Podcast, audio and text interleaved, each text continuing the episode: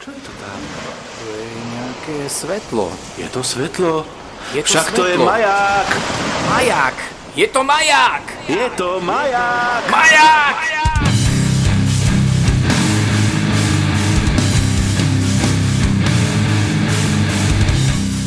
Zdravím všetkých poslucháčov, vítam vás pri sledovaní ďalšieho dielu podcastu s názvom Majak. Toto je číslo podcastu 26 a som veľmi rád, že po zase dlhšom čase, ale predsa vás zdraví od Majku Vodničko. Aura 16. Si aký skyslý, čo sa ti stalo? Vieš, čo majú spoločné železnice Slovenskej republiky a maják? Meškajú, ale je to normálny stav. Nevadí, nevadí. Proste okolnosti sú také, že sme zasekaní, nebudeme to siliť. Sú podcasty, ktoré sú vydávané pravidelne a sú kvalitné, klobúk dolu, tí ľudia si proste na to čas nájdú a vyslovene to majú ako životný štýl, to podcasterstvo a sú na to nastavení. Ale potom poznám podcasty, ktoré na to takto nastavené nie sú a stoja za veľký prd. Sice vychádzajú každý týždeň, ale o ničom. A my samozrejme medzi nich nepatríme. To som nemyslel tú dochvíľnosť, že vychádzame každý týždeň. OK, takže čo týždeň dal? No mám ísť prvý? Zas ja? Jo. No dobre, máme tu také porozhadzované tie poznámky. Uh, Veľmi rád sa vraciam uh, k službe Revolut, lebo bola to taká namietka v diskuzii, že prečo to stále volám Revolt. Pretože je to revolučná vec, rozumieš, tak je to Revolt.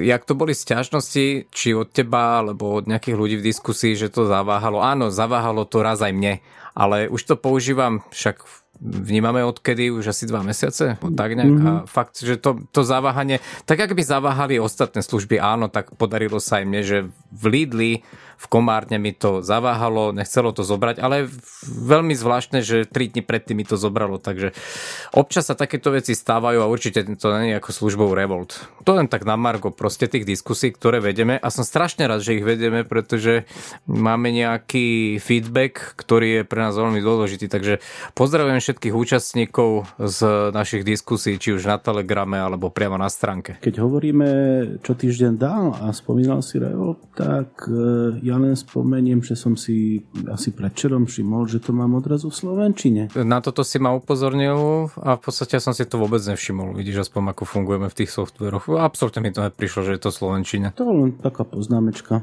Ty máš vraj nejaký problém s tým variabilným symbolom. Uh, vieš čo, ja neviem, či to je problém, ale naposledy, keď som sa s tým snažil niečo zaplatiť ako prevodom z účtu na účet, tak som tam nevedel zadať variabilný symbol. Dá sa to alebo nedá sa to? Lebo je tam nejaká kolónka, hm, teraz si nespomeniem, ako sa to volá, ale variabilný symbol, alebo nič so symbolom to nebolo. Nazvali to nejak, neviem, neviem, čo to presne bolo, len pochybujem, že to bolo niečo okolo variabilného symbolu. Vieš niečo o tom? No, ja som ešte žiadny prevod odtiaľ nerobil. Musí sa to určite nejako Aha, dať. počkaj, ale... pardon, pardon, tuším referencia to tam nazývajú? Neviem ti na to teraz odpovedať. Keď budem robiť Nevieš. nejakú platbu takú, že to bude bankovým prevodom, akože tak potom budem mudrejší. Ale zatiaľ dobrú skúsenosť mám. Dobre, to bolo len také na odľahčenie, proste keď už, keď už e, každýkrát spomíname Revolt, tak prečo ho nespomenúť? Ale ešte ho nespustíme z háčika. Ja som dostal tip na dobrú službu, podobnú ako Google Pay a volá sa to Masterpay.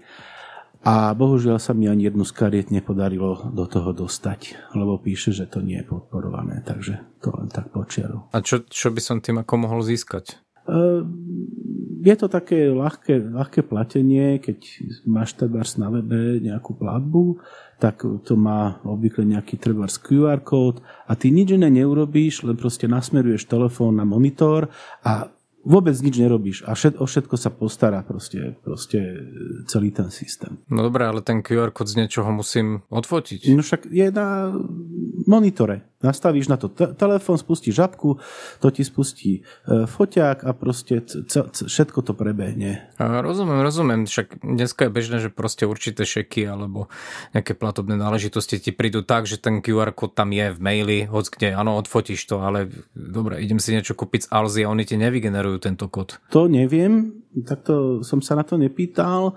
E, ja som to chcel riešiť preto, že a keď sme teda hovorili o slovenskej sporiteľni a tu sme si vzali na paškal a jej teda aplikáciu, tak VUPka toto má, že máš proste buď ten čiarový kód, alebo máš QR kód, alebo dokonca iba číslo. Normálne, že máš číslo, ono to naskenuje a spozná to, hej, uh-huh. a proste tá platba prebehne a skúšal som to, ale vôbec mi to nešlo. To skenovanie sa mi nespustilo v tej apke, takže v tej verzii, ktorú som vtedy skúšal, asi bol nejaký bug, alebo proste nejak to nešlo. No, keď si spomenul tú sporiteľnú, áno, my sme ju tu kopali do zadnice niekoľko dielov dozadu, v podstate viacerých dielov, ale ja som sa nehal presvedčiť, alebo presvedčiť, no proste uznal som, že ten správny čas, kedy vyskúšať tú ich apku.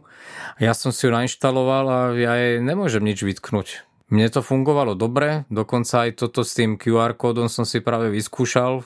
Bežná apka, ktorá, neviem, čo, čo tebe na ne vadilo? Myslím, že to, čo mi na nej vadilo, sme prebrali v minulých dieloch, takže nechcem sa k tomu... Ale ty si tam hovoril o nejakom sekure kóde, alebo nie, niečo v rámci Viac toho vecí, však. ktoré oni teraz e, po nejakých upgradeoch proste riešia, hej, Čiže, tak ja som sa k tomu ani nemusel dostať. No je to, je to, je to možné, vieš, lebo tej verzii, keď ešte ja som to mal, tak sa nedalo prihlásiť prstom a musel si si ne, PIN zapamätať nejaký 6 alebo 8 ciferný a to je, vieš, to je na slučku.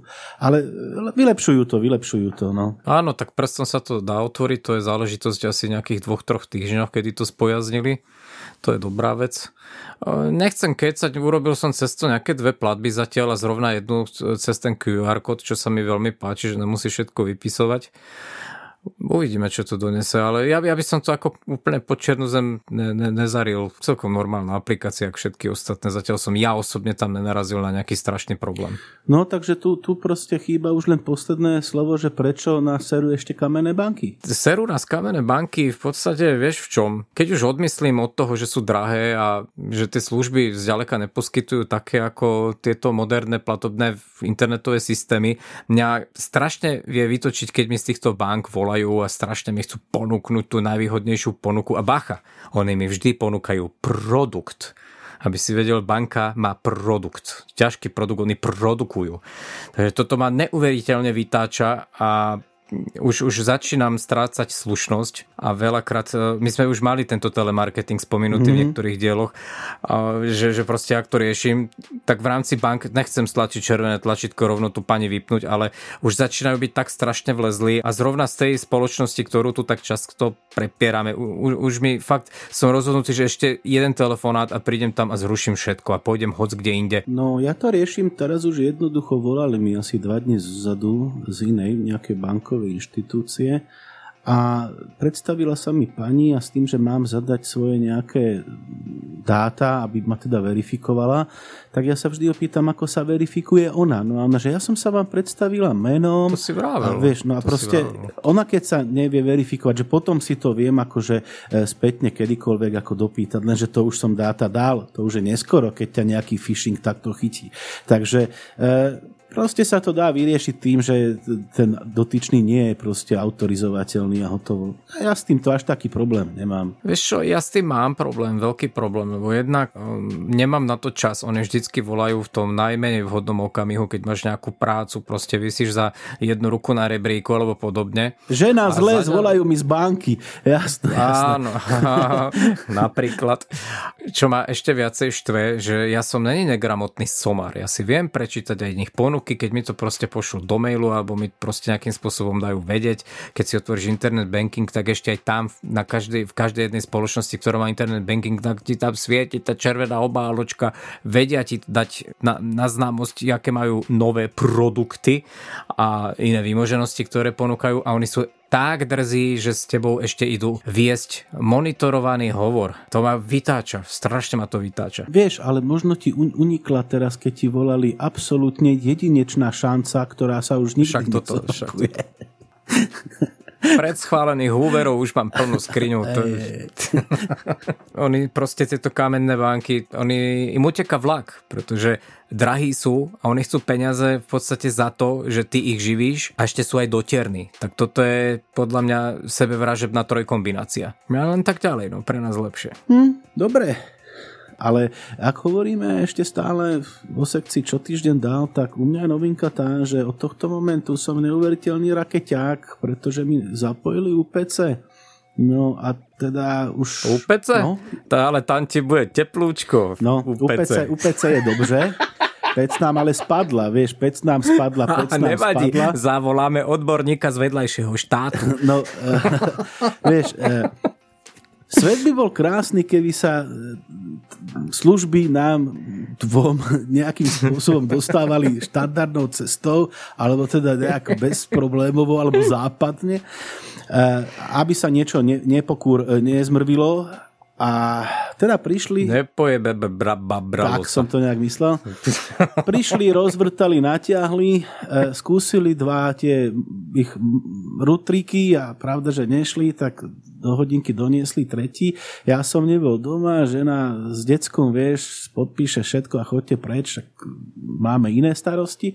No a keď som prišiel domov, zistil som, že je to nerozchoditeľné. Tí ptáci to ani nevyskúšali volal som na e, linku pomoci, že no to musíte reštartovať a počkať, kým to prestane blikať, lenže ono to neprestalo blikať 3 dní, tak potom mi zase doniesli už štvrtý kus. No a potom sa to nakoniec rozbehlo.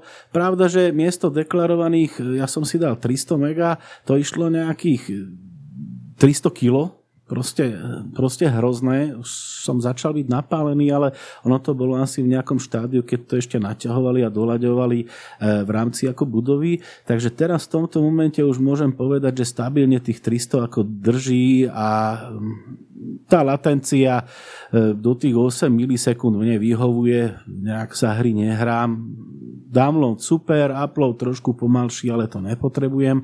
Takže zatiaľ musím povedať, že po tých začiatočných peripetiách som pomerne spokojný, lebo ja som takýto komfort, čo sa týka rýchlosti ešte mimo firmy, ako akože doma nezažil.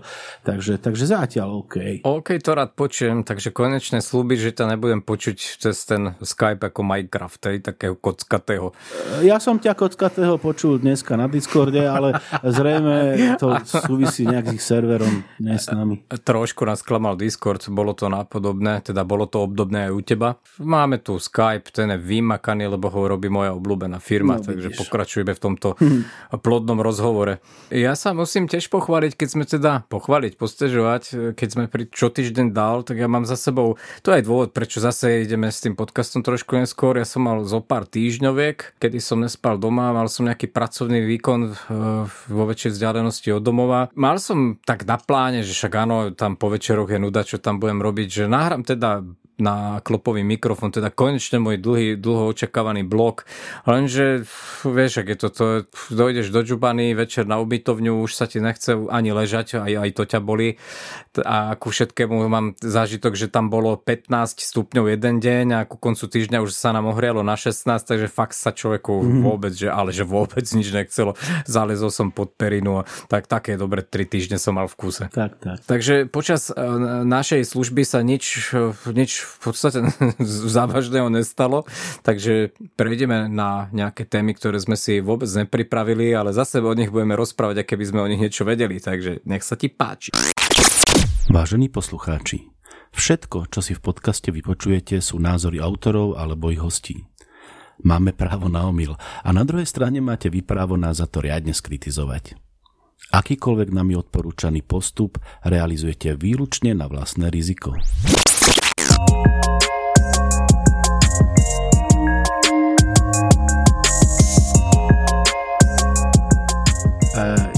Spomeniem e, takú jednu témičku, určite nikto z vás nepočul o tom, že v Paríži nám chrám Matky Božej krásne horel ako fakla.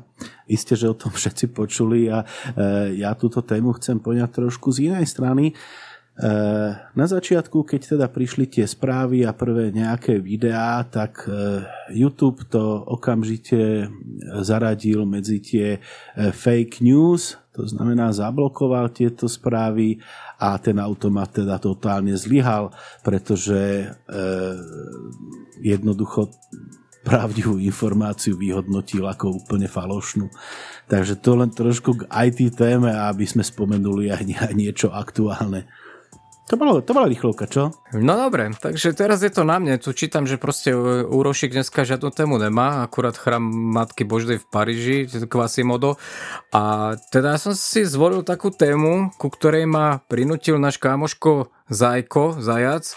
Mali sme v rámci nejakej diskusie, kde bola reč o navigáciách, ako viete z minulých podcastov, Zajac, Zajac patrí a, a Ura už zdychá, už asi vie, o čom nie, to bude. Nie, nie, nie, nie, nie, čo týždeň dal do prdele aktivoval som si Sajik tým 16 miestným kódom. Potom som si ho raz kúpil a potom som si ho kúpil ešte raz. A, dne, a minulý týždeň mi napísal, že, že nemám aktivované prémiový účet. Ja si ho tretíkrát nekúpim. No pardon. To som naštvaný. Jasné, ešte k tomu Sajjiku, nemôžem sa akože si nerypnúť, keď môžem, tak tam sme v tej diskusii dokonca mali fotografiu jedno, jedného nášho fanúšika, zdravím ťa Marian, že to bol Marian, hey. kde bol screen, sk, e, screenshot obrazovky, e, offlineová navigácia, pripojte sa k internetu. To, to, to, že veľký, že offlineová navigácia, že dole, že pripojte sa k internetu. To, to, to ma pobavilo, hej, hej. O, no mňa to pobavilo, išli slzy, hej, tak to, to, to bol 15-minútový náklad po zhliadnutí tejto fotky. No ja dopoviem teda, čo sa jednalo v tej diskuzii. Samozrejme, zajac musí hájiť farby e, svojho chlebodárcu, takže nejak nás upriamoval stále, používajte toto, používajte tamto a toto je dobrá navigácia. No a vieš, aký som ja, si proste musím rypnúť a hovorím, používajte všetci Waze, Waze je zadarmo a kašlite na celý že ten je za prachy. No to zobral nejak osobne začal sa nejak opierať do mňa, že ja, ty chceš všetko zadarmo a zadarmo, áno, vy aj Linux a všetko to je zadarmo.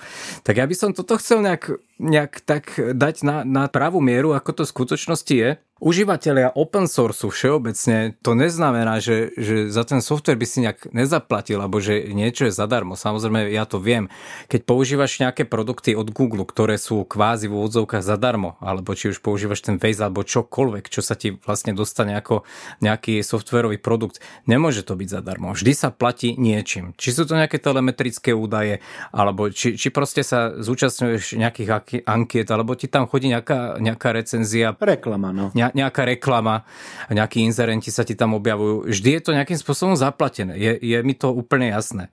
Ale čo sa týka open sourceu, o ktorom budem ďalej potom pokračovať v našom podcaste, tak e, áno, je, je to pravda, že veľa ľudí, hlavne na Slovensku, využije túto možnosť, aby sa dostalo k nejakému softveromu riešeniu e, za málo peňazí alebo v podstate v úvodzovkách zadarmo. Je to tak. No Slováci majú hlboko do kapsy, ako však samozrejme. Keď začínaš na to nahliadať nejakým spôsobom profesionálne, začneš si postupom času uvedomovať, že Jednak pracovne potrebuješ na niečo takéto nejakú podporu. Väčšinou tá podpora zadarmo už nie je. Zaraďuješ sa do nejakej komunity a e, aby som to len objasnil, na to, že treba prepáč, podporu. ty myslíš aplikačnú a technickú podporu, hej, keď máš problém.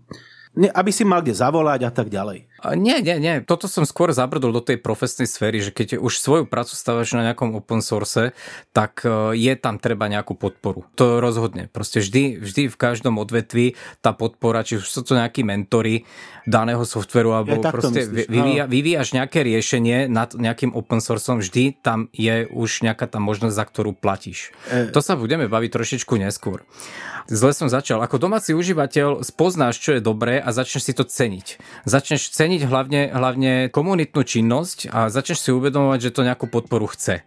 Takže v konečnom dôsledku sa môže stať, e, že budeš ako ja, že nejaký daný software, ktorý sa ti naozaj veľmi zapáčil, tak oproti konkurencii v podobe proprietárneho nejakého výrobcu, tak ten produkt dokonca aj preplatíš niekoľko násobov. Hej, tak do, dovol mi len, len, len krátku poznámku počiarov ja nikdy nebudem ako. To je pravda, to je pravda a preto s tebou robím tento podcast a pre, preto ma to veľmi baví, že áno. Ale poviem tento príklad na sebe. Používam niekoľko distribúcií Linuxu, používam, používam spracovateľské postprocesné softvery na tvorenie hudby a videa, používam profesne e, GISové aparáty, databázové aparáty a ja osobne napríklad týmto všetkým, čo som spomínal, dávam dobrovoľný príspevok pri každom stiahnutí novej verzie takéhoto softveru. A keď si to proste za rok spočítaš, tak vlastne zistíš, že dajme tomu za nejakú distribúciu Linuxu som za rok zaplatil viacej, ako keby som si kupoval uh, licenciu Windowsu. Takže nie je to úplne tak, že my, čo podporujeme open source, že by sme všetko chceli zadarmo a snažíme sa nejakým spôsobom parazitovať na tomto, druhé software, na tomto druhu softveru. A takých je nás viacej a som veľmi rád, že je to open source a že to takto funguje. Áno, to je chválihodné, že podporuješ aj open source software. Ja som tiež už neraz zaplatil nejaký donatík, ale e, iste je nejaký proprietárny software v zmysle teraz biznisu e, výnosnejší. Nie je to tak? Kto je ako tí e, z, z percenta e, používateľov napríklad tej distribúcie Linuxu, ktorí to platia? percentuálne asi je to menší počet ľudí, pokiaľ bereme užívateľov. O Linuxe všeobecne je asi zlé sa rozprávať, pretože na samotnom Linuxe participujú obrovskí svetoví giganti. Použil to, som to, to ako vzor, berme open source software ako open source software. Teda dajme tomu, že sa bavíme o nejakom softveri, ktorý je vyslovene malokomunitný pre úzkú skupinu ľudí. To nie sú ľudia, ktorí z tohto žijú. Práve preto to treba podporovať a tie komunity to ani neberú nejak tak moc zárobkovo, skôr sú to nadšenci a preto sa k tomu aj tak stávajú. Väčšinou vieš, že keď niekto príde s nejakým startupom, rozbehnú nejaký malý software, preto je to otvorený kód, pretože sa na to začnú nabalovať ďalší, ďalší, až nakoniec to vznikne celkom dobrý profesionálny produkt. Áno, ja by som to zobral trošku aj z pohľadu bezpečnosti, pretože keď je kód otvorený, tak mám aspoň akú takú dôveru, Však že sa nájde niekto, kto to proste prelúska a zistí, že tam není nejaký červíček, čo mi bude bitcoiny počítať na počítači no, a podobne. Ja som to nechcel teraz, teraz uh, začať, ale rovno premostím na tú ďalšiu tému, čo som chcel. A to je vlastne prečo by, alebo kto by mal hlavne používať open source a kto by sa mal podľa môjho názoru najviac zacieliť. A podľa mňa je to práve štátna správa, ktorá by sa mala upriamiť na softvery pod uh, GNU licenciou. Áno, proste... síce to nepočuješ, ale teraz sa v duchu veľmi, veľmi náhlas smejem ale áno. Ja hovorím, ja hovorím, že by to tak malo byť. Ten uh, lobbying, ktorý tu je a tie tlaky a proste celá tá infraštruktúra, ako, ako funguje, samozrejme, že uh, sa to úplne nedá, ale je to na dobrej ceste. Poznám veľmi uh, veľa, nechcem priamo rozprávať to, čo, jak, ale poznám veľa inštitúcií, ktoré už s open source pracujú a ktoré proste majú s tým skúsenosti. Dobre, ja by som možno podotkol jednu vec. Po istú úroveň s tebou 100% e, súhlasím. Na druhej strane open source má, tak jak som povedal, že výhodu, že ten kód je známy z pohľadu bezpečnosti mňa ako koncového užívateľa, zároveň je to obrovská nevýhoda e, v prípade štátnej správy nejakých možno citlivejších oblastí, militári, daňovníctvo a podobne, pretože tým pádom, že je to otvorené, tak sa ľahšie dokážu nájsť niektoré možno slabšie zabezpečené miesta. Chcem tým povedať, že áno, súhlasím s tebou po istú úroveň, ale potom jednoznačne musí ísť o proprietárne softvery z pohľadu bezpečnosti. Aby, aby nemohol hoci kto sa lúskať v tom, jak je čo zadrátené a prípadne to využiť. Čiže odtiaľ potiaľ. Presne by som začal tam, kde si ty začal na začiatku, že áno, je to otvorený kód a preto každá tá inštitúcia má možnosť do toho kodu nahliadnúť a vie, s čím robí a vie, kam tie údaje a čo sa s nimi budú, bude diať. A čo sa týka tej, toho koncu, že je to, je to proste mínus. Ty si zober, že neviem koľko, väčšina serverov na svete práve na Unixe, Linuxe a to ide pod otvoreným kódom, tak e, ako sú bezpečnejšie ktoré servery, ak práve tieto? E, konkrétne som nemyslel no. teraz na operačný systém. Ja, ja to beriem ako veľkú výhodu. E, jednak aj v proste čo sa týka toho, že vieš, s čím pracuješ.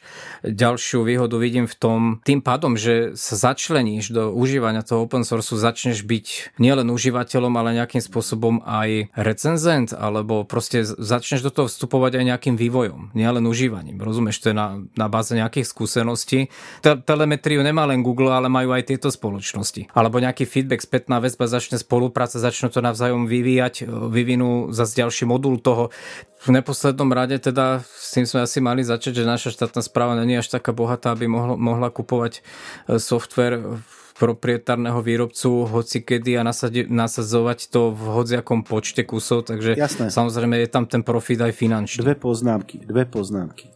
To, že niečo je open source a že je napríklad zadarmo, e, neznamená, že, že je lacný. Keď hovoríme o operačnom systéme, keď hovoríme váš Linuxový server, tak dobrého Linuxáka si musíš sakra zaplatiť a o mnoho lepšie musíš zaplatiť jak nejakého, čo pozná len Windows server. To len na poznámka to som, počiarov, to som na začiatku ale... povedal, že vlastne tá podpora niečo stojí, preto to nie je no, zadarmo. A druhá vec je, že áno, to hovorím ako stále sa točíme ako operačných systémov, ale ja byť e, primátor a chcel by som urobiť si nejaký web pre občanov, e, kde by mohli proste riešiť rôzne problémy a tak, ako, ako myslím, e, že nie len nejaký informačný web, ale nejaký interaktívny web, e, tak by som si veľmi rozmyslel, či použijem nejaký Drupal alebo Joomla alebo nejaký takýto free CMS systém z jednoduchého dôvodu, pretože tam sa vždy tie zero days chyby proste nájdu. Preto by som si to dal asi nakódiť za nejaké peniaze proste niekomu, kto o tom niečo vie práve z tohto dôvodu. Aby mi to proste, lebo ak je známa nejaká chyba, vieš, v tom CMS systéme, tak tá sa dá využiť prakticky všade.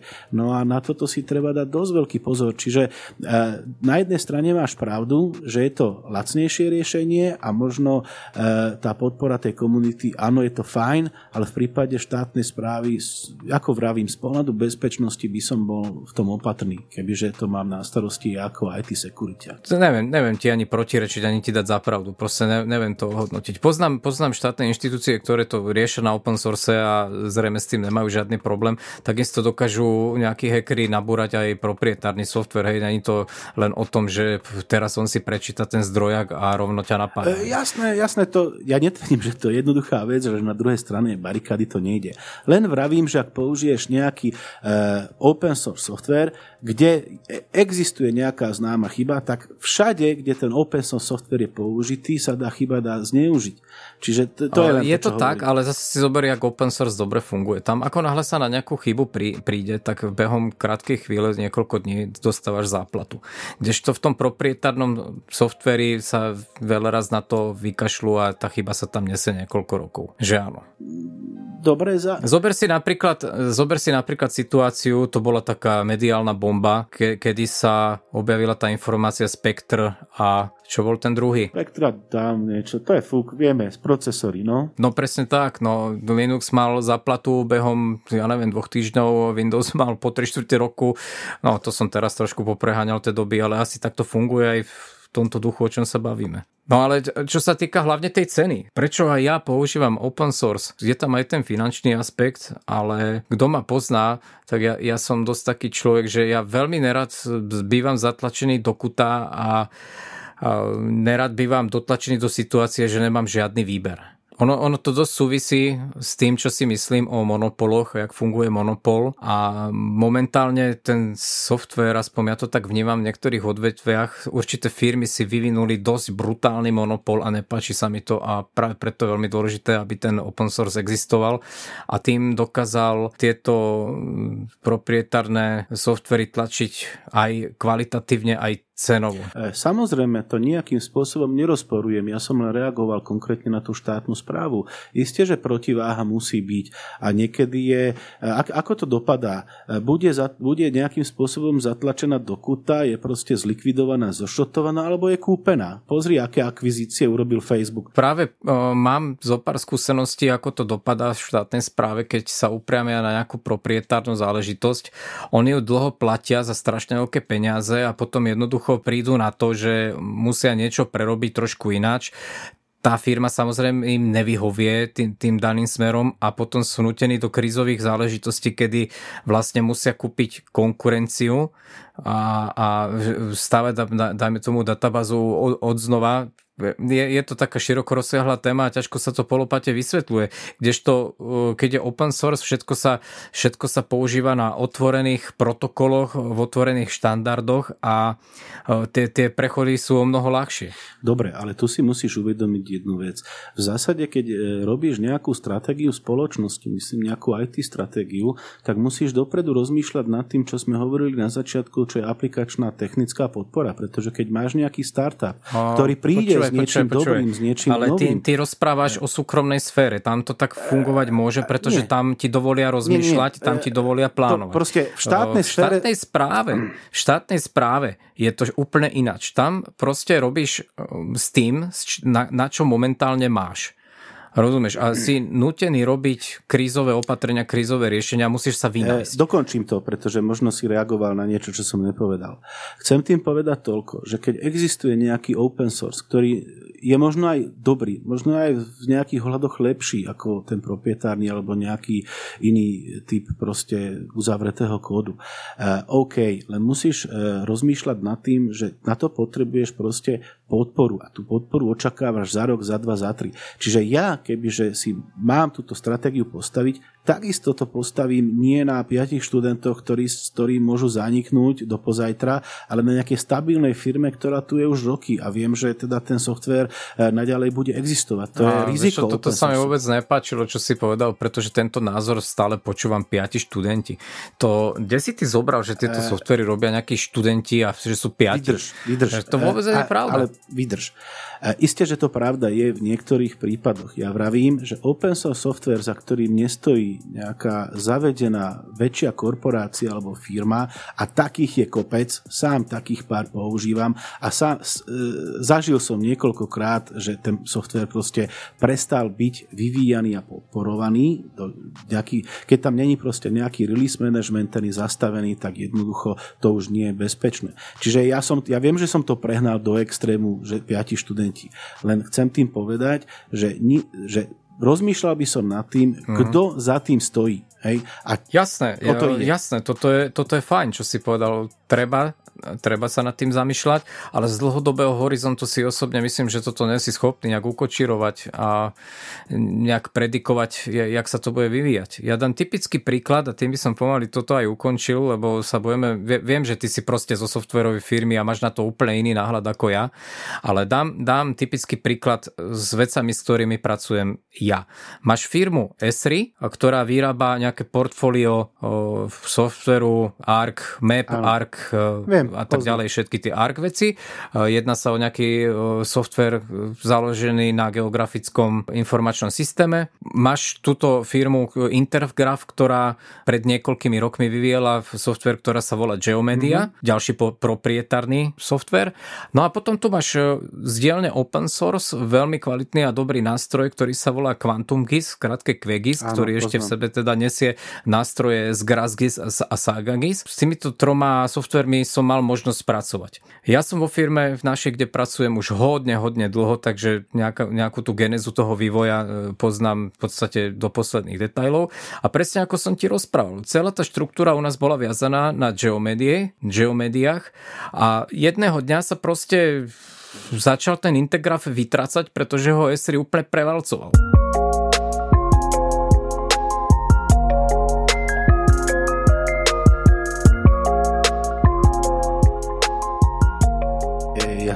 Ty hovoríš nejaký konkrétny príklad.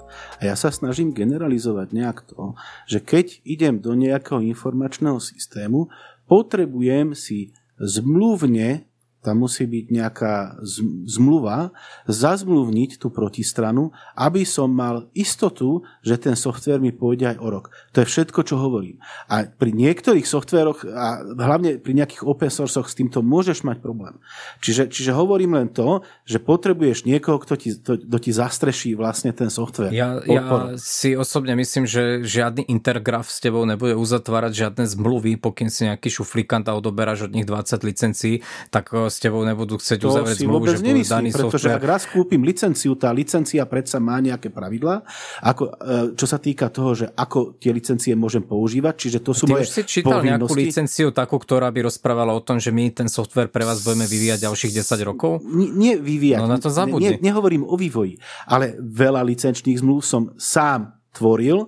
Vravím ti, že to je o tom, že je, sú to povinnosti na, na strane toho, kto tie licencie využíva a zároveň sú to viazané nejaké práva. Isté, že ak tá licencia je urobená tak, že dobre, e, tuto to používajte, budete nám platiť toľko a toľko to a my vám za to nič nedáme, aj taká licencia môže byť, ale z pravidla to tak nebýva. Z pravidla dávaš nejakú záruku, že ten software nie je nejaká mŕtva vetva a zajtra zdochne, pretože nikto by ti to nepoužíval. No ja takú zmluvu aspoň v tomto odvetvi nepoznám. Vieš si platiť v rámci takýchto softverov ten maintenance ročný. Dajme to, môžeš urobiť nejaký dodatok, že ten maintenance bude fungovať 5 rokov. Ale to, to ešte není vôbec žiadna garancia, že tých 5 rokov oni to musia dodávať. E, počkaj, počkaj, ty si, ty, ty si ma zobral doslova, čo sa týka release managementu. Práve si to, práve si to povedal. 5 rokov máš zabezpečený maintenance a o tom ja hovorím. Ale ty ho máš zabezpečený a zaplatený, ale tá firma môže krachnúť za 2 roky. E, že protistrana môže ísť ako do krachu a tým pádom e, tá zmluva je na nič.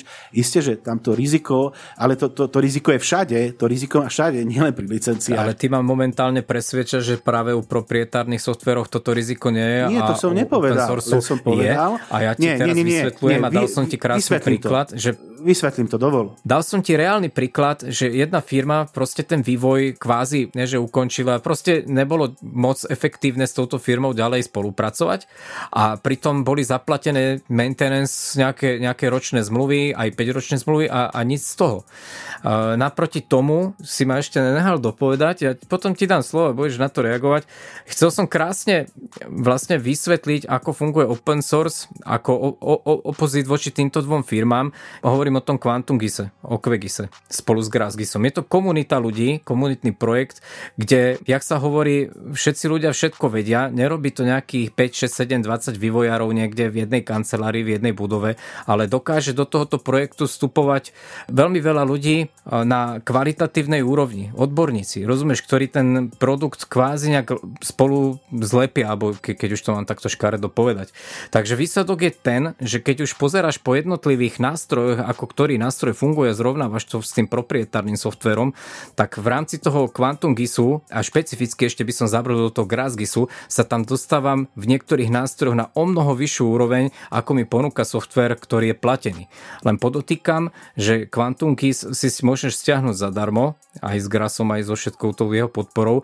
A S3, ak chceš tú desktopovú verziu, tak sa môžeš dostať na, na nejakých 40 litrov. Toto je typická diskusia o koze a o voze. Ja som nepovedal, e, inak, inak to poviem. Jedna vec je open source, že vidíš do kódu, druhá vec je nie open source, kde nevidíš do kódu. Je to vygenerované exe a ne, ne, musel by si robiť nejaké spätné inžinierstvo, aby sa dopátral, jak je to zlepené. To je jedna stránka veci. Druhá stránka veci, čo som hovoril, to je tá biznis stránka, alebo nejaká, nejaký vzťah medzi druhým subjektom a tebou. A samozrejme, ty môžeš mať takýto vzťah o, o podpore aj na open source. Existujú samozrejme e, firmy, typicky Linux, hej, aj na to máš proste vzťah s nejakou firmou, ktorá ti ten open source udržiava. Ja som teda hovoril to, že ak robíš nejakú stratégiu a ideš do open source, potrebuješ mať niekým pokrytý ten maintenance. A to môže byť open source a nemusí. Čiže ja som hovoril o, nejak, o nejakej kontinuite. Ty si ma asi na začiatku nepos- nepočúval. Ja som povedal, že open source nie je zadarmo, pretože po väčšine, ak ho nasadzuješ profesionálne, si musíš platiť podporu. Však áno. Ty si hovoril na začiatku, alebo si povedal nejaký príklad, čo sa týka releaseovania, že prečo je open source lepší. A ja ti reagujem na to, a hlavne si to hovoril nejak vo vzťahu k štátnej správe. Ja ti reagujem na to, že áno. Ja som nepovedal za prvé, že je lepší. Ja som hovoril, že prečo je dobre, aby tu ten open source Teraz existoval. si povedal, že ten software, ten open sourceový má o mnoho a... lepšie funkcie. Však si to teraz povedal. To som dal konkrétny príklad, že aj open sourceový nástroj sa môže dostať do kvality, ktorá je prevyšujúca vlastne. V tom, v tom na, medzi nami není rozpor, samozrejme. Nepovedal som, že, že je super najlepší. Samozrejme môže byť open source, ktorý je zlý. Open source je nejaké označenie ur, určitej skupiny softverov. Rozumieme sa. Ja som len vysvetloval na začiatku, prečo open source nie je zadarmo, lebo som bol zajacom označený, že som škrt a všetko by som chcel zadarmo. Počkaj, Týmto to má zajac pravdu, ako zase, zase mu nekrytí. Tie argumenty tvoje ja časti berem. V podstate tá nosná téma tej druhej časti bola tá, že, že podľa mňa štátna správa by mala užívať výhradne open source. Že by sa na to vyslovene ja mala som zacieliť. ti reagoval, prečo nie. Bezpečnosť. Hej, je to otázka bezpečnosti. Pravda, že nehovorím, záleží o to, o, to, o ktorej úrovni štátnej správy sa bavíme. Ak hovoríme o tom, že by napríklad e, dokumenty nejakého tajného charakteru mali byť v nejakom op- e, dokumentačnom free softveri, tak s tým zásadne nesúhlasím. Kvôli bezpečnosti, kvôli ničomu inému. Ten so- software musí byť čitý na mieru a úplne uzavretý. To musí byť čité na mieru. A väčšinou tie procesy, ktoré to má pokryť, e, musia byť proste Ale prečo, na mieru. prečo ty zrovna, keď sa spomenie open source a uži, užívanie v štátnej správe, hneď ideš do toho extrému a hneď začneš odtajnovanie, dešifrovanie Nie, ty, štátnej nie, ja som reagoval na to, že a- si povedal, že všetci. Všetci v štátnej správe. Tak vravím, že odtiaľ potiaľ. Štátna správa, keď si niekto ako pod pojmom štátna správa pod predstavuje iba policajtov, tajnú službu a neviem koho všetko, však štátna správa to je veľmi široký pojem. Jasné. A, a tie, tie silové zložky to je, to je len tá čerešnička na torte, alebo jak to mám nazvať, proste mi, minimum z toho objemu. E, Dobre, ale to minimum z toho objemu teda by nemalo byť open source, lebo ty si hovoril všetky, tak ja na to slovo všetky reagujem. Hej, že sú miesta v štátnej správe, kde by som open source určite nepustil. Zoberme si teda nie, nie, nie prí, prípad nejakých, e, čo som spomínal, tie sílové zložky, ako si vravel. Zoberme si jednoduchý portál, ktorý proste nejakým spôsobom vzniká a je určený na to, aby si ľudia napríklad kupovali elektronické kolky a proste na nejakú Presne takúto tak, bežnú vec. No, No, a toto tiež nesúhlasím, príklad. pretože ak sa nejaký, nie, niekto náštve, hej, ale či, či už sú to Á, z cudzieho štátu, štátnom Keď sa niekto ľudia, naštve, tak... tak ti pozastaví všetko, čo chce. Keď je na to človek dostatočne gramotný, tak ti prelomí všetko. Ale to vždy to bude takto jednoduchšie pozerať. so softverom, o kto- kto- ktorý si vieš pozrieť kód. To zase nemôžeš poprieť. Čiže ja len z, z pohľadu bezpečnosti si úplne nemyslím to, čo hovoríš. Ty to bereš z pohľadu ako peňazí a financií a v tom s tebou samozrejme súhlasím, vyhadzujú sa milióny do vzduchu. Hej, za úplne nezmyselné projekty. To bez debaty. Len z pohľadu bezpečnosti by som bol, čo sa týka štátnej správy, špeciálne ako opatrný vo vyjadreniach, že všetci a, a tak ďalej. O, ježiš, ale ja sa bavím o proste softvéru typu, samozrejme ten Quantum GIS, Postgre, eh, SQL, proste tohto typu, čo, čo, čo, je, čo je akože aj podporované ro- rôznymi providermi. Nie, ja sa nehádam, si- hovoríš o, to, o tom, čo poznáš. Ja sa to snažím trošku zoširšie, ako, ako sa na to pozerať. E, nehovoriac o tom, že väčšinou to je tak, že ten, e, ten open so, software proste neohneš na tie potreby hej, toho procesu v tej štátnej správe, konkrétneho nejakého procesu. A teraz Ja nehovorím... o- rozprávaš, rozprávaš všeobecne, ale už ohýbaš a nevieš to ohnúť na niečo, čo sa tam používa. Presne. Tak hovor konkrétne, čo nevieme ohnúť. No, nasadzoval som rôzne softvery, nasadzoval mm. som softvery aj štátnej správe, konkrétne v energetike. E, o tomto bohužiaľ nemôžem hovoriť, lebo ma viaže nejaká NDAčka. Ale tam je to proste šité na mieru konkrétneho nejakého proste procesu. A ohnúť na to proste open source by bolo Keď náročné. robíš nejakú špecifickú vec No, pre niekoho, šitú na mieru, tak sa to customizuje. A či ti to urobí firma licenciou, uzavretou, alebo či si vykopeš už potom nejaké zvláštne E, podmienky a urobí sa to ne, open source. sme sa. Je to čisto nie, na nie, tebe, nie, nepochopili sme sa. Ne, ne, ne. E, Ja, ja nehovorím o, neporovnávam hotový open source, hotové open source riešenie a hotový krabicový produkt. Proste ani jedno z toho na to nevieš dať na mieru, musíš vytvoriť software na základe presných špecifikácií a toho proste procesu, ktorý musí byť podporený. A to proste vyrábaš ten software kvázi na kolene, na kolene nie, ale proste myslím ako na novo alebo šité na mieru. Čiže to sú riešenia, ktoré nevieš použiť, že zobereš z poličky a teraz to niekde posadíš tú kocku a teraz ti to funguje. Rozumieš? Toto nie sú také jednoduché veci, si myslím. Tam nesúhlasím. Ty to vyslovene dávaš do úplne inej špecifikácie, ktorú ja sa tu snažím vysvetliť. Dávaš tu extrémy, ak niečo nepoužiť na extrém a to není cieľom toho, čo som vlastne ja chcel povedať. E, To, vidím, že ty máš na to pohľad e, programátora, ktorý robí custom veci pre veľké firmy a, a toto je asi chyba, to som, to som sem nemal zavliecť, lebo vidím, že s tebou sa nedá o tomto diskutovať. Každý má, máme na to trošku o tom iný náhľad. diskutovať sa so mnou dá, akurát s tebou vo všetkom nesúhlasím. To je všetko. Vieš, keď chceš argumentovať o tom nasadení, nemôžeš dávať extrémy, musíš zobrať tú šilo, široko plošnú nasaditeľnosť. Ja neviem, či... A či nie, je to že vypichneš nejakú... E, nie, e, ide o to, že každý podnik, a či je to súkromný podnik alebo štátny podnik, vo vnútri nejakým spôsobom funguje. A sú dve možnosti. Sú, jedna možnosť je, že sa povie proste vedením spoločnosti, že počúvajte, je tu takýto software, ktorý rieši túto oblasť, ekonomiku alebo čokoľvek, neviem, hoci čo.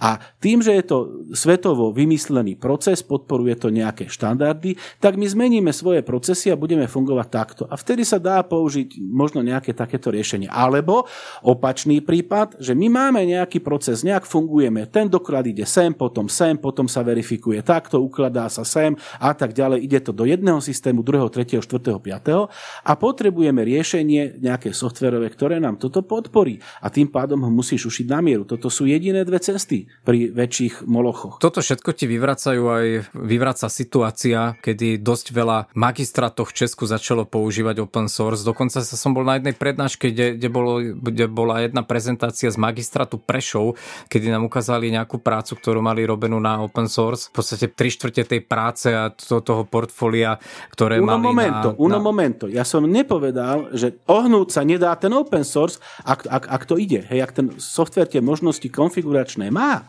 hej, tak ho nakodíš tak, aby si ho použil. tak už sa to dá, už je to nasaditeľné. Ja som ti nepovedal, že, že to je open source versus proprietárny software. Hovoril som vo všeobecnosti on, on, o možnostiach nasadenia akéhokoľvek softveru. Buď ohýbaš procesy, alebo ohneš software. A buď ten open source tu ohnúť dovolí alebo nedovolí. To záleží od toho, jak je nakódený. Takže e, tu by som bol opatrný. A samozrejme teraz nemyslím e, open source typu, že ne, nebudeme používať Word, ale Open Office. Hej, ja som nehovoril o takýchto príkladoch. Už som skôr používal Libre. Alebo Libre, to je, to, okay. je, to je. Si ma nenehal dohovoriť, videl som vynikajúcu prezentáciu z magistrátu z Prešova a klobúk dole, pretože tam na tom magistráte niekto poriadne porozmýšľal a ten ich portál, ktorý majú tvorený, je fakt urobený veľmi dobre. A základom je open source. Nehádam sa, že mestský portál sa nedá ako použiť nejaké open source riešenie. Dá. No, a to, to bol cieľ vlastne tejto debaty, trošku na to upriamiť pozornosť. Áno, len ako som povedal, e, e, WordPress napríklad teraz pred mesiacom e, sa našla nejaká dosť závažná diera, kde si mohol prevziať administratorské práva a bola to pomerne závažná diera a jedna tretina internetu na tom beží. Jedna tretina? No podľa mňa 80% všetkého je tvorené práve vo WordPresse. No, dobre, súhlasím. A ja som myslel no. trošku aj iné riešenie ako len nejaké portály, ale dobre, väčšina internetu na tom beží, to máš teda pravdu. A tým pádom samozrejme sa veľmi rýchlo posnažili to ako zaplátať, ale dovtedy tam tá diera bola. Čiže zase sa vraciame, to sa točíme dokola, zase sa vraciame k otázkam bezpečnosti. To sme si vykonzultovali, dáme niekedy tretie kolo, keď sa na to lepšie pripravím, lebo momentálne iba tak akože idem s čistou improvizáciou. Podstatou tejto debaty ale bolo vyvratiť fakt, že som škrt a že tí ľudia, čo používajú Počkaj, open source, ale nepodarilo. ale tak tým, že som zverejnil, že podporujem v podstate niekoľko, niekoľko Linuxových distribúcií a nejaký ostatný open source e, projekt, takže Otvrdíš, ty, kým túto... nedáš výpisy z účtu, tak... Ja, ja kľudne, kľudne. Dokonca, dokonca niektoré tieto spoločnosti majú verejný list príspevkov, takže som tam krstným menom označený aj so slovenskou vlajočkou Slovensku, takže bez problémov, bez problémov.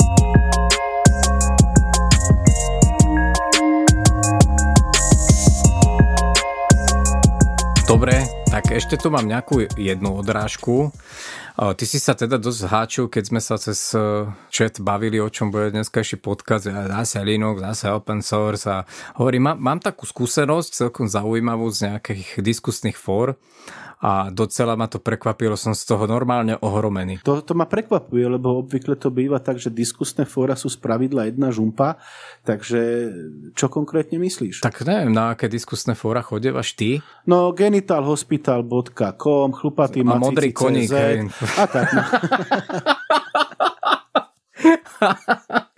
Tak ja väčšinou chodím na také inteligentnejšie diskusné fóra, kde sa rozoberá nejaký problém, kde sa dotyční ľudia snažia tomu tazateľovi nejak pomôcť. Zabludil som proste v rámci Linuxových fór na nejaké fórum také zabudnuté, kde by normálne padla sánka. Tam, tam vyslovene som sa stretol s takým názorom, že a ty vôbec nesi Linuxák, však ty používaš Ubuntu a ty si Ubuntiak a s tebou sa nebavíme, lebo čo si tu ty za človeka, ty si proste deb, Debian, to, to proste není Linux. Tak normálne tam boli takéto krúžky tých užívateľov, kto, je s kým, kto je proti komu a nevraživosť. Doteraz som toto celé vnímal ako strašne smiešnú vec, kedy uh, užívateľia Apple doslova ten Apple berú, ne, že... Vodník, nepotvrdzuješ, nepotvrdzuješ náhodou to, čo som povedal na začiatku? Žumpa. že, že to bola žumpa, tak to máš pravdu, hej? tak to som fakt, že nazrel niekde, kde som nemal. Je to žumpa. A si ma nenahal dohovoriť, že doteraz som takto vnímal Appleákov. A to pre nich není vôbec ako počítač, tablet a tak ďalej, je to pre nich náboženstvo. Ale keď som zabludil sem, tak proste ja som, ja som nestačil otvárať oči, čo si tí ľudia tam píšu. A to neboli žiadni hlupáci, rozumieš, tam to boli dosť inteligentní ľudia, ktorí dokázali rozoberať akýkoľvek technický problém, ale na základe používať licencie, na základe používanej distribúcie ťa dokázali normálne odsúdiť a ani ťa neakceptovali. Takže to som ostal vysoko, vysoko šokovaný, že v rámci uh, ľudí, čo užívajú Linux, tak sú sú takéto predsudky. Prečo? Oni ťa asi poznajú a rovno ti povedali, že si deviant. Deviant, hej. Ja, čo, čo ja, ja, v podstate, ja, ja všetko mám, všetky distribúcie od Devianu mám odvodené. a Margo tých distribúcií, ja neviem, že na základe tých distribúcií sa nedá o človeku povedať, že či si technicky zdatnejší alebo nezdatnejší. To by som si Proste, dovolil koľko... tvrdiť trošku niečo iné, pretože distribúcie, ktoré si spomínal, sú pre úplne bežné užívateľa, ktorý o Linuxe ako takom nemusí tušiť nič a na, ako používať to ako normálny bežný e, nejaký koncový užívateľ a sú také distribúcie, ktoré inak ako z nejakého príkazového riadku ani nevieš ovládať. Takže... O tom to je. Proste sú distribúcie, do ktorých sa nevkladá až taký vývoj na to grafické rozhanie a e, všetko sa v podstate vyvoláva cez príkazový riadok, cez, cez terminál. Ale to sa bavíme o tých ortodoxných nejakých super starých uh, di- distrách. Keď zoberieš už dneska tie moderné distra, neberme do úvahy teda Ubuntu a celú tú Debianovskú vetvu dajme preč, či je to Fedora, alebo či je to OpenSUSE, alebo hod čo, z tej druhej RPM balíčkovacej rady, tak e, tiež to je na, vyťahnuté na nejakom grafickom prostredí GNOME a, alebo ne, ne, nejaké iné grafické prostredie, takže ja neviem. Osobne som užívateľ viacerých distribúcií, či je to z, z tej odnože Debianu, alebo či je to proste ten balíčkovací e, systém RPM. Tu by som, tu by som ale povedal jednu vec. Stále hovoríme o koncových užívateľov, čiže e, bokom, tak jak si dal nejaké distribúcie bokom, by som dal aj serverovské riešenia. Hej, tu vyslovene hovoríme o... A nie, nie, nerozprávam sa o serveri, no, teraz áno. sa vyslovene rozprávam o užívateľoch e, desktopových, žiadny server, desktopoví užívateľia.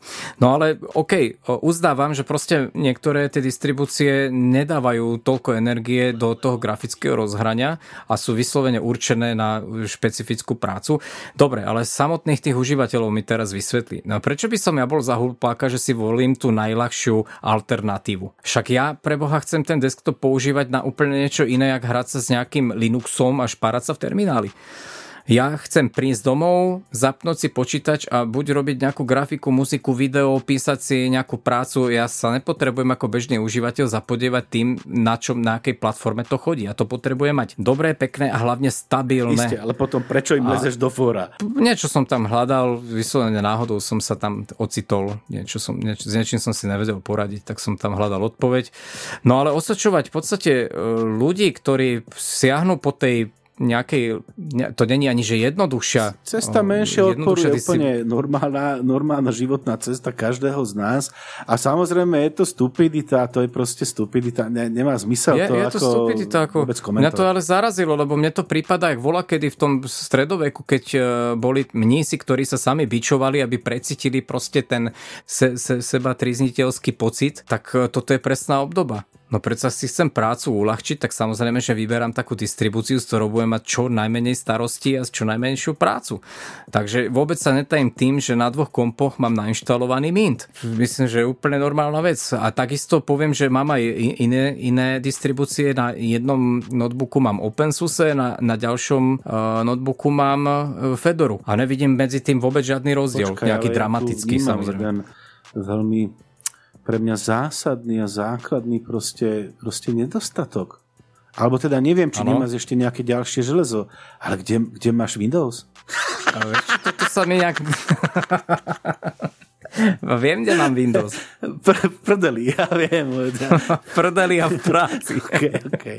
To je otázka vkusu vyslovene. Dokonca aj keď som si dal to OpenSUSE, to vyslovene tam mám kvôli mm, práci na nejakej sieti, tak pre, preto som si zvolil túto distribúciu, ale aj tu si dávam proste do prostredia Cinnamon, takže to vyzerá jak ten Mint v základe, rozumieš? Lebo mi to proste tak sadlo, tak mi to vyhovuje. Nepáči sa mi GNOME, tak nepoužívam GNOME, no. Ale proste také pres prestrelky, mne to prišlo strašne smiešne.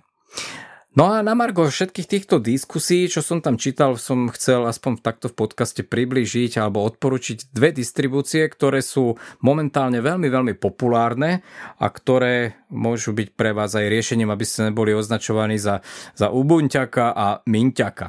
No a tie distribúcie sú, jedna distribúcia je Elementary OS, to je distribúcia, ktorá vychádza z Ubuntu síce, ale proste je to iné distro, nebudú sa vám vysmievať. Tá má v základe grafické prostredie Pantheon. A druhá celkom zaujímavá distribúcia, teraz neviem, či je to XM či MX, tuším MX, musím si to pozrieť. Druhá, druhá verzia, teda druhá distribúcia zaujímavá, ktorá sa teší veľkej popularite práve v posledných dňoch je MX Linux. E, tá je vlastne e, založená na Debiane, priamo na Debiane. A prostredie tam, fú, to ani neviem, čo to je za prostredie, to by som šalil.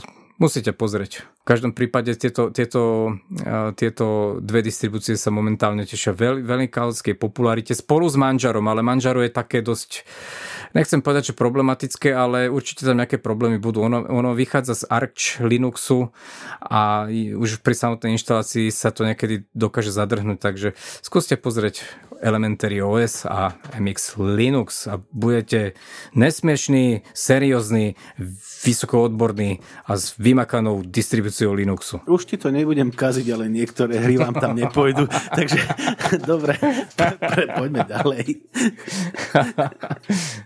A čo sa týka hrania na, na týchto distribúciách, tak samozrejme to sme už rozobrali predtým. Hrať sa dá, samozrejme nejdu všetky hry. To tu nerozoberajme. Proste keď máme dneska open source a začali sme do toho Linuxu, tak sú tu celkom zaujímavé distribúcie. Skúšal som ten Elementary OS, ale priznám sa, že mne ten Pantheon nesedí. Ako, musel by som si to zase dávať do niečoho iného. Ja som ťažký Rayman v tomto, rozumieš, trenky z Kmartu. Ja keď to raz takto mám, tak, tak to tak musí mať furt a, a preto mám Cinnamon, aj ten mám poupravovaný absolútne ináč ako všetci ostatní a tak mi to vyhovuje. Ty máš syna, ja mám dceru, poďme ďalej. No tým som skončil. Viac k tomu, viac k tomu nemám. A kto by si chcel spraviť nejaký prehľad a vlastne z, čo, z čoho tieto štatistiky aj vychádzajú, ktoré práve rozprávam, tak pozrite na stránku distrowatch.com, kde sa dá po jednotlivých mesiacoch pozrieť vlastne nejaká návštevnosť ľudí a s akým operačným systémom tam nastúpili. A je to celkom dobrá stránka, kto sa zaujíma o Linux. Otázka, keď si taký uh, zapálenec pre Windows, ty, ty máš skúsenosti s nejakou distribúciou Linuxu? Samozrejme, mám aj ja e, nejaké na notebooku, e, hlavne to bolo z dôvodu e, toho nejaké menších tých hardverových nárokov, takže doma som nainštaloval e, taký starší počítač a pár e, kaček, kde som dal Minta a mal som, mal som Mate'a na jednom takom staršom notebooku, ktorý teraz už ale e, len odpočíva v skrini ako nejaká záloha, čiže iste, že nejaké skúsenosti mám. A pozitíva teda vnímam hlavne, ako vraví, menšie nároky na ten hardware, hlavne keď je starší, tak to išlo podstatne svížnejšie, jak nejaké okná. A hlavne tam bolo všetko v jednom balíku, hej, čiže nemusel si si tam riešiť nejaké ďalšie veci. Tie podstatné veci, ktoré potrebuješ hlavne pri nejakom takom jednoduchšom použití sú fajn, že sa ti aktualizujú hneď a všetky a tak. Čiže ja minule, keď sme sa o tom bavili, tak ja som ti bol ako protipol, ale to, to neznamená, že by som, že by som nejakým spôsobom zatracoval ako Linuxy práve naopak, nehovoriac otázka bezpečnosti a tak ďalej. Ja som sa vtedy len snažil ti byť protipolom nejak, z nejakých Rozumiem. iných dôvodov a bola nejaká diskusia, ale, ale a myslím, nie som že tejto pani. veci rozumejú aj naši poslucháči, že ty proste musíš byť vždycky oponent a ja to isté, takže to, to máme do, dostatočne dobre nacvičené a celkom si mi nahral, pretože tak, jak je ten výsmech na tých fórach práve z ľudí, ktorí používajú Ubuntu a hlavne Mint, tak uh, teraz si ma vlastne upozoril na jednu vec, že prečo vlastne ja na určitých tých uh, zariadeniach ten Mint používam. Ja som tých uh, distribúcií skúšal veľa, ale v podstate teda okrem toho, že, že nespomeniem tu nejaké distribúcie Light a podobne a chcem, chcem teda rozprávať o serióznych distribúciách, Mint je jednoducho najrychlejšia distribúcia, ktorá mi ide na mojich šunkách doma. Proste mám low-endové dva notebooky, na ktorých Windowsy už vôbec nechodili a zle na nich chodili aj niektoré distribúcie Linuxu, preto som tam zvolil Mint a na tom Minte to chodí výborne. Ono ten Mint tiež vychádza z Ubuntu, ale má jednu obrovskú výhodu, teda ja to berem ako výhodu a to je to, že Mint jednak používa vždy staršie jadra a staršie balíčkovanie a všetko, všetko testuje. To znamená, že sú to overené veci, tým pádom udržiava vysokú stabilitu a zároveň aj tú rýchlosť. E, na rozdiel od Ubuntu to má v podstate sa snaží ísť do najnovších jadier, najnovšie balíčkovanie a občas sa stane, že sa ten systém sekne. A keď zrovnávam na nejakej mojej šunke Mint a Ubuntu, tak to Ubuntu tam bolo výrazne pomalšie. To by proste človek nepovedal, že to vychádza vlastne z jedného jedného zdroja, že je to jeden zdroj, ale proste ten Mint je o mnoho svišnejší na týchto starých strojoch. Ak človek e, hľada nejaký operačný systém na pracovnú stanicu, tak samozrejme jeho takéto veci netrápia. Toto není práve to kritérium, podľa ktorého by hľadal distribúciu. To len na, na, na margo toho, že prečo toľko ľudí aj ten Mint používa, pretože samozrejme dneska tie notebooky Vieš, ak je to, no. Lovendov je na svete veľa a ľudia chcú chodiť na nejakom svižnom operačnom systéme a dostane sa im za to akurát tak výsmech na, na, na fórach.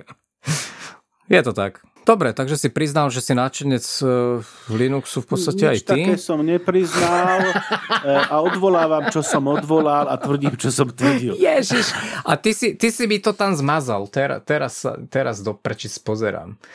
Ty si mi zmazal tú moju hlášku, ktorú som mal napísaných v, v poznámkach ako prvú. Odvolávam, čo som odvolal, slúbujem, čo som A ja som myslel, že to som ja napísal a nevedel som, čo... A napísal som to ja a teraz sa k tomu musím vrácať, čo týždeň dal s hlbokým ospravedlím až na konci nášho dielu. A bude sa uh, pojednávať o tých Bluetooth receiveroch, ktoré sme uh, recenzovali minule. No a musím spraviť nejakú korekciu v tom môjom vyjadrení z minula. Rozprával som o troch kusoch Začal som bielým. Je to také úsmevné, vážení posluchači, pozrite si na našu stránku, tam sú vyfotené. O tomto bielom som rozprával ako úplne nepoužiteľnom, ktorý v sebe nesie určitý nejaký zvukový podmaz nejakého, nejakej interferencie, nejakého bzúčania s tým, že proste je to na nervy a daný prístroj sa nedá používať. Mal si na hovno zdroj. Uh, nemal som na hovno zdroj, je to na baterku, je to na interný akumulátor. A potom tam bol druhý, ktorý mal také väčšie tlačidlo a ten som rozprával, že hodinu ide, potom 15 minút mrzne, potom zase hodinu ide a že uvidím, jak sa to vyvrbí.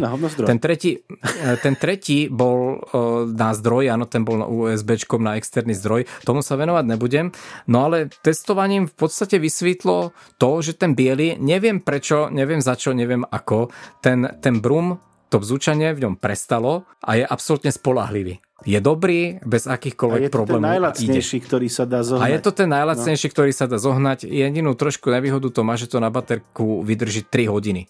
Nie viac, je to fakt do tých 3 hodín. No naopak ten s tým veľkým tlačidlom, ten čierny, ten, ktorý som hovoril, jak pekne hodinku ide a potom seka, začal sekať úplne a je nepoužiteľný. takže taká korekcia. No. Hneď idem objednať ďalší, pretože 3 hodiny mi nestačia, takže budem mať vo vrecku aj 3-4 a budem si ich iba medzi sebou Dobre, striedať. keď už hovoríme Bluetooth veciach a čo sa nám stalo a odvolať vám, čo som odvolal, tak ja som vyspevoval to QCY, túto jednotku, tie sluchatka, čo mám tie skutočné bezdrátové. No ale stalo sa mi to predčerom, že jak si jedno sluchatko sa prestalo párovať s tým druhým, takže ide to na reklamáciu. Takže máš také mono? No áno, hrá len jedna, jedna tá práva strana. Hej, tak to sú také, nenávidím slovo gadgety, to by som niekomu vedel dať dobrú masnú facku po temene, ale proste také hračičky z eBayu a z AliExpressu a želbou, no niekedy sa to prejaví až za nejaký čas, ale ja som spokojný, lebo hovorím, o, o normálne nejaké drahé Bluetooth sluchadla na hlavu nechcem dávať a toto sa mi osvedčilo aj v práci, robím v exteriéri, takže pekne si dám iba kabel niekde do, do, do, do vrecka. Opravde priznám sa ti, že ja, mne sa triasla ruka, bol som dneska e, v najelektrodome a videl som tam tie sonička, tie, čo majú to očumenie. A, myslím tie noise cancelling, noise cancelling či... ale myslím nie tie veľké, ale tie tiež true wireless bezdrátové a hodne sa mi triasla ruka, nakoniec som ich tam nechal, pretože ich nemám ako vyskúšať, že či naozaj za tie peniaze proste stoja, či naozaj hrajú tak dobre. Hodne by sa mi to hodilo do kancla, vie, že to nemusí hučať a pritom mi to ten kancel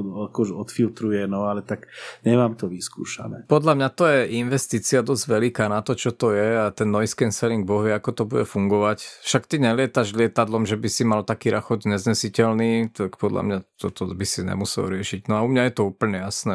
Ja na, na to, aby som počúval nejaký text, nemusím kupovať Sonička za, za 400 eur a toto mi bohate stačí. Sem, sem tým 150 stáli, teda, aby som to upresnil.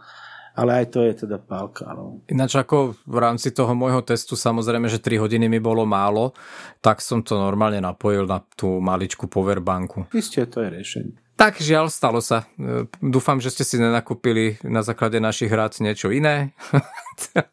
na budúce sa posnažíme to urobiť s nejakým uh, dlhším otestovaním. Veci. Dobre, e, Majak odporúča, aby som navrhoval ďalšiu časť. A Majak odporúča, ideš. Prečo ja? Prvý chod ty? A rozprávam dneska celý večer, ideš ty. E, pretože tam nič nemáš. A to musíš prezrátať, to som mohol akože dobre, dobre. namaskovať. Dobre, určite si niečo vymyslíš, ja rýchlo odporúčim uh, jednu gamesku, keďže, keďže ja som aj hráč, volá sa The House of Da Vinci a je to, je to hra, ktorá je na Android vyslovene z Google Store, si to viete stiahnuť. Uh, prečo to spomínam? Pretože, tá, pretože autori sú Slováci, je to 3D hra, uh, je to o tom, že, sa, že je to nejaká logická hra, v 3D teda sú tam rôzne pucle, ktoré sa skladajú a kvázi je to o tom, že Da Vinci je váš kamarát, rýchlo zdrhol z nejakého dôvodu a teraz vy idete do jeho, do jeho knižnice, do jeho dielne a proste snažíte sa vypátrať, čo sa deje, má to nejaký celkom ako príbeh a tak ďalej. Je to celé e, po slovensky, takže odporúčam hru The House of Da Vinci e, a keď sa dostanem nakoniec, možno potom aj poviem, že či sa to naozaj oplatí, pretože teraz som niekde len e, v strede, ale zatiaľ e, žiadne sklamanie nebolo, ale samozrejme, ako sa hovorí, koniec dobrý, všetko dobré, tak možno sa k tomu ešte niekedy vrátim. E, takže hru na telefón. Ideš ty? V podstate, v podstate, ja už som v tej predošlej debate odporučil dve distribúcie Linuxu. Jedna bola Elementary OS a druhá bola MX Linux.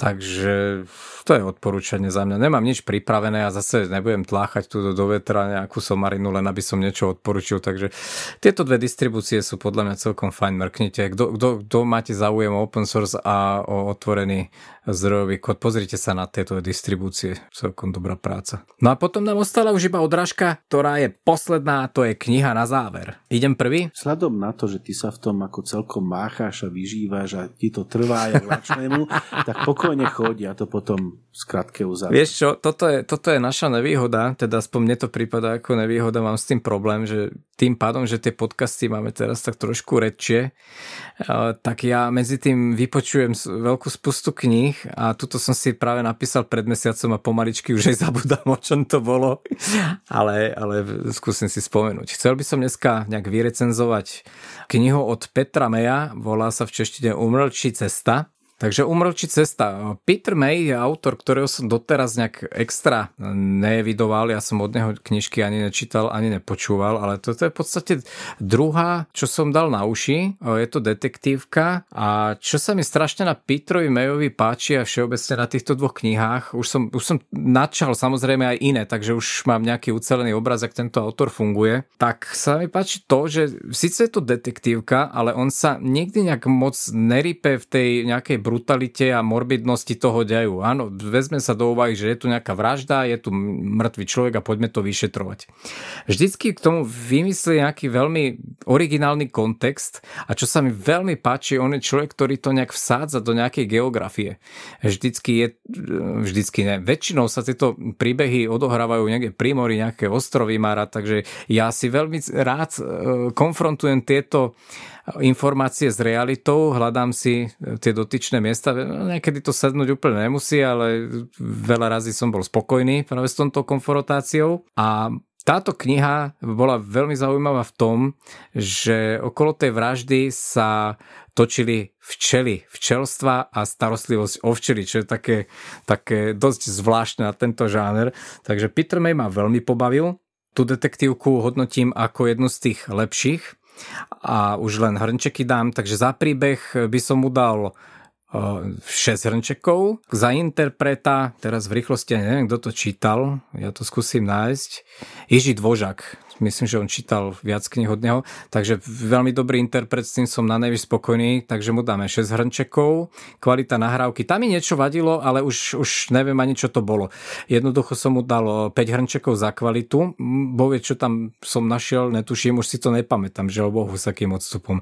No a už si ani nepamätám, čo tam boli za hudobné predely a dal som tomu 4 hrnčeky, takže bolo to niečo také neutrálne, viac k tomu lepšiemu, nejakú atmosféru to tomu muselo dávať, keď som dal 4 hrnčeky, takže táto detektívka je u mňa palec hore, vrele odporúčam. Ja som minulé recenzoval knihu e, Stephena Kinga a teraz tomu nebude inak. E, Hřbitov z výžatek ide teraz do kín, som veľmi zvedavý, ako je to spracované. To staré spracovanie z pred x rokov som videl a nebolo úplne zlé, ale väčšina spracovaní Kingových do nejakej filmovej podoby nevychádza, niektoré samozrejme hej, ale tých je podstatne menej. No a Hřbitov z výžatek je knižka, ktorá sa veľmi, veľmi dobre počúva. Je to jednak vďaka tomu, že tí interpreti, myslím, že sú traja to majú pomerne dobre zvládnuté, čo sa týka nejakého prednesu a nejakého e, zmenu hlasu, keď akože hovorí nejaká ďalšia postava a podobne, to sa mi hodne dobre počúvalo. Príbeh sám o sebe je štandardným príbehom kingovským, takže e, trošku hororu, trošku psychológie, trošku nejakého popisovania života a tak, takže veľmi fajn. E, čo sa týka tých predelov, ja som si doteraz nejak, kým sme sa o tom nejak nezačali medzi sebou ako rozprávať a to, že aj toto by bolo vhodné sledovať, nejak toto som nikdy nevnímal, ani čo sa týka kvality nahrávky, pokiaľ nie je extra, extra zlá, ja nemám netopierie uši. E, e, teda, čo sa týka kvality, toto určite bolo nahrávané v štúdiu, k tomu nemám čo dodať, bolo to fajn. Čo sa týka ale predelov, tak ešte sa mi nestalo v knihe, že by predel fungoval e, fungoval dobre v zmysle, že, že, že by som to nevnímal, takže aha, je tam teda nejaký zvuk, aj keď to nie je nejaká dramatizácia. A prečo o tom hovorím? Pretože v niektorých situáciách, napríklad v takej nejakej vypetej situácii, kedy počuť nejaký výkrik a do toho dať taký náhly, taký ťahli, ťahli proste e, skutočný výkrik, tak e, mal, normálne sa mi chlpy na chrbte postavili, rozumieš, keď to správnej chvíli ako, ako proste dajú, tak to má svoj efekt. Hej? A ešte sa mi nestalo, že by to malo až taký efekt, jak, jak pri tejto knižke. Vieš, povedia, áno, vyšiel von a vrznú tam dvere, vieš, to je čo za predel, to ťa akurát vytrhne z toho deja. Ale tu sa mi to normálne párkrát stalo, že ty vole, že ten predel bol naozaj e, správne, na správnom mieste a tie knihe pridal hej, na, na počúvanosti. Takže e, čo sa týka predelov v tomto prípade veľmi fajn. E, no a keď to ohrnčekujem, tak máme 7, že maximum, tak za kvalitu nahrávky môžem dať pokojne sedmičku, ja tam žiadny problém som nevnímal. Čo sa týka interpretov, môžem dať pokojne nejakú nejakú peťku, pretože sedmičku mám stále e, asfalt a od toho lepšie som zatiaľ nepočul. A čo sa týka tých predelov, takisto dám v pohode sedmičku. Takže velice, velice fajn. No a čo sa týka príbehu, tak e, buď Kinga máte radi, alebo nie a podľa toho sa aj hýbe nejaká vaša afinita k tomu jeho štýlu písania. No a tu by som v pohode, v pohode dal nejakú, nejakú peťku, Peťku, pretože od neho som čítal aj lepšie knižky, e, preto tá laťka je pomerne vysoko, takže porovnávam to s jeho tvorbou, takže preto Peťku. OK, takže vidím, že ty si taký kingovec. Ja ešte chcem takú poznámečku k jednej knihe, lebo to som slúbil, že zaujmem k tomu nejaké stanovisko a nejakú recenziu. Začal som počúvať knižku s názvom Dešťová húl od Jiřího Hájička. Číta to Martin e, Pechlat. Ja e, veľmi rád by som na to spravil teda nejakú kritiku, či už dobrú alebo zlú, ale asi spravil len zlú. Ja som sa dostal niekde do jednej tretiny tejto knihy, možno, možno sa blížim už k polovičke, ale to je tak úmorné počúvanie, že slúbil som, tak je to tu, ale veľmi sa ospravedlňujem, na toto asi recenziu nespravím, pretože je to príbeh o, o katastri, o nejakých geometrických plánoch, takáto nejaká zápletka s pozemkami tam je, narátor to číta, keby zavraždili štyri obce niekde za Kazachstanom. Hrozne sa to číta, odbieha sa tam z deju do deju, z príbehu do príbehu, ja v tom absolútne strácam prehľad, takže e, dám také predbežné hodnotenie, že túto knižku, tejto by som sa asi vyhol. Toto je veľmi, veľmi nešťastne napísané. Zatiaľ môj taký, taký pohľad, keď som slúbil, hovorím, takto spomeniem už takto predčasne, možno sa dokopem k tomu, že, že to dopočúvam a potom k tomu teda dám nejaké ucelené stanovisko. Prepač, prepač, prepač ono si to slúbil niektorému nášmu poslucháčovi? Áno. Tak potom to musíš áno. vypočuť. Proste, čo by sme my pre poslucháčov nespravili? Hovorím, ja... ja, ja skúsim, ja skúsim za to zuby a vy, vypočuť to, ale zatiaľ, zatiaľ je to strašné, to, to je hrozné. Ako. Som dosela sklavaný zatiaľ, takže možno, možno to si spravím iný názor po dopočutí, že sa to tam ešte nejako zdramatizuje, ale zatiaľ nemám so taký pocit. OK, takže keď sme pri tom, tak odporúčam si vybrať trošku inú knižku na portáli Audiolibrix, prípadne na portáli iného dobrého predajcu s audioknižnými dielami a týmto pádom sa porúčame a ideme e, do finále. Úrod aj dostupnosť. Ja by som e, tu spomenul jednu dôležitú vec. A to, že e, náš podcast, hoci nepravidelný, vzniká nejak na báze vašich dobrovoľných príspevkov. Čo sa týka nejakých jeho mesačných nákladov, Takže zachovajte si prosím vás pekne váš dobrý zvyk. Eh, donate nám môžete poslať na stránke, máme eh, link na PayPal a to som chcel spomenúť, pretože máme niektorých našich donatorov, ktorých E, rozmýšľam, že by sme začali e, zverejňovať e, na, na stránke pri danom dieli. Čo sa týka dostupnosti, tak kurabeska.sk, čiže ura.sk alebo podcast podcastmajak.sk. Máme takisto facebookovú stránku podcastmajak.sk, kde v prípade, že nás nepodporíte finančne, samozrejme nás môžete podporiť aj iným spôsobom a to je šíriť svetlo majáka a to veľmi jednoducho jednoducho a to sdielaním toho príspevku s daným dielom. To by nám ohromne pomohlo, čiže podcast Maják na Facebooku. Poprosím vás jedno stisnutie tlačítka, že zdieľať, to nám ohromne pomôže. A čo sa týka YouTube, keďže tam tiež dávame ešte aj nejakú verziu pre youtuberov, tak tiež podcast Maják. To je, čo sa dostupnosti týka všetko a ja sa s vami tým pádom lúčim, takže 7.3 od úra 16 a... Ty si to tak pekne ukončil, presne ako hríb v jeho podcaste. Ak sa vám zdá tento podcast zmysluplný, pomôže nám čo i len 1 euro. A týmto sa s vami lúči Vodník. Čaute.